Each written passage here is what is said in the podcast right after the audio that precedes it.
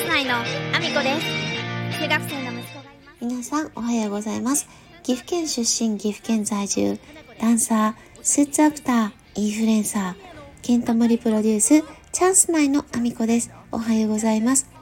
本日もアミコさんのおつむの中身をただ漏れさせていきたいと思います。よろしくお願いします。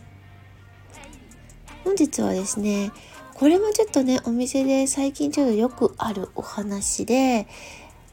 みんなに伝えておきたいなと思ったことをお話ししたいと思うんですけど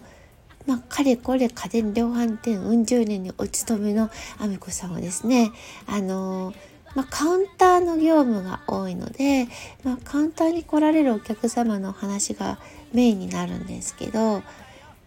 のね、まあ、部品注文をしたい方とか修理をされたい方とか基本的にあのその新しい商品を買われる人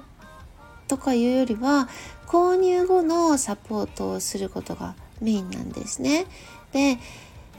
今回はですねあのどの受付においてもなんですけどあのまあ例えば今使ってる商品の修理の相談とかあと使ってる商品のあの部品ですね。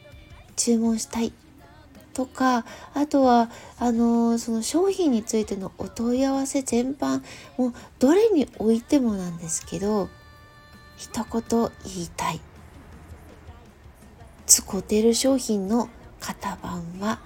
メモしてきてほしい。もうねこれねまず前提でお願いしたいことなんですよね。あの本当にあの修理をしたいっていう風にご相談に見える方でねあのまあ、例えば出張修理ですね。あの商品が大型商品でお客様のご自宅にお伺いする場合ですよ。あのただただね住所を聞いてお客さんの連絡先聞いてお客さんのお家に行ったら修理ができるわけじゃないんですよね。あのまあ何度もねあの前のお話でもお話ししてるんですけど今はあのその場に行ってハンダゴテをねあの使ってここをなんかあの基盤を手直ししてっていうことはできないんですよね。もうねあのそもそも基盤がですねあのこれも何度も言ってる基盤は今あの手で作業できるようなサイズじゃないんですよねもうあの全部機械が全部作ってるんですよね。なのでものすごく細かくてとてもどんなにすごい技術を持った人がいてもハンダゴテで手で修正できるようなものじゃないので無理なの。なのでですね修理にお伺いする場合も事前に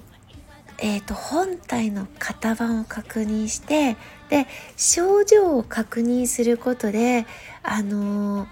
可能性のある部品を事前に準備した上でねお伺いをするわけです。これはねあのー、もう現状今それしか修理の方法がないし症状がね例えばエラー番号であったりとかそういうものもすごく大事な情報でお客様のあのその申告いただいた症状を聞いて部品をねできるだけその場で修理ができるように準備をしてお伺いするようにしてるのでもうね本体の型番がないと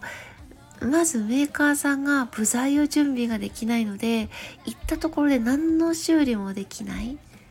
でもうこれ部品においても一緒なんですよね。あの部品とかのお問い合わせでも本体の型番が例えばねお店で購入してなかったり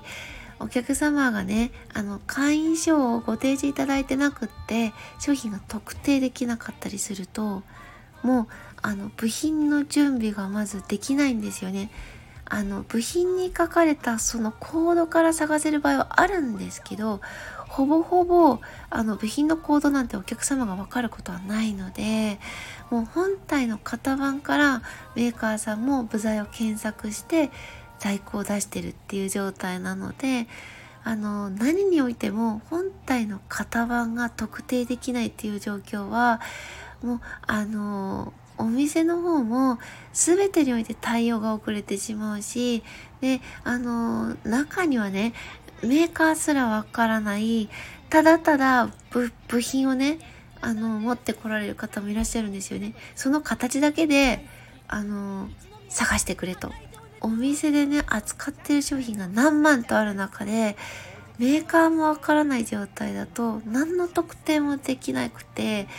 で購入履歴からも探れなかった場合はお店はお取り寄せの受付自体は全くできないのでとにかく型番とメーカーで修理される場合は修理の症状エラー番号であったりっていうメモ。でメモが難しい場合はね写真とかでもいいし例えば症状をね動画で撮影するでもいい。あのとにかく情報が事前にないとお店もその受付作業に進めない場合があるのであのメーカーさんと型番。あとは症状であったりとかいう情報はえー、まとめてきた上であのご相談。あのお電話でもねある程度の相談できるものもありますので絶対メモしてきてほしい。お願いしたい。あの今回ですねちょっとこのお話をしたのが一つあの理由があってあの部品の受付でね取扱説明書は持ってきてくれてるのかもしれないんですけど取扱説明書があのいろんなねあのサイズのものをまとめて説明書にしているものがあってあの型番が特定できなかった方の部品のお取り寄せが難しかったケースがあって中にはあのー、その商品一覧で出てるものの商品ごとのサイズがね部品のサイズが違ってる場合があるので必ずえっ、ー、と型番はメモしてきてほしいというお話でした。今日も一日ご安全にいってらっしゃい。またね。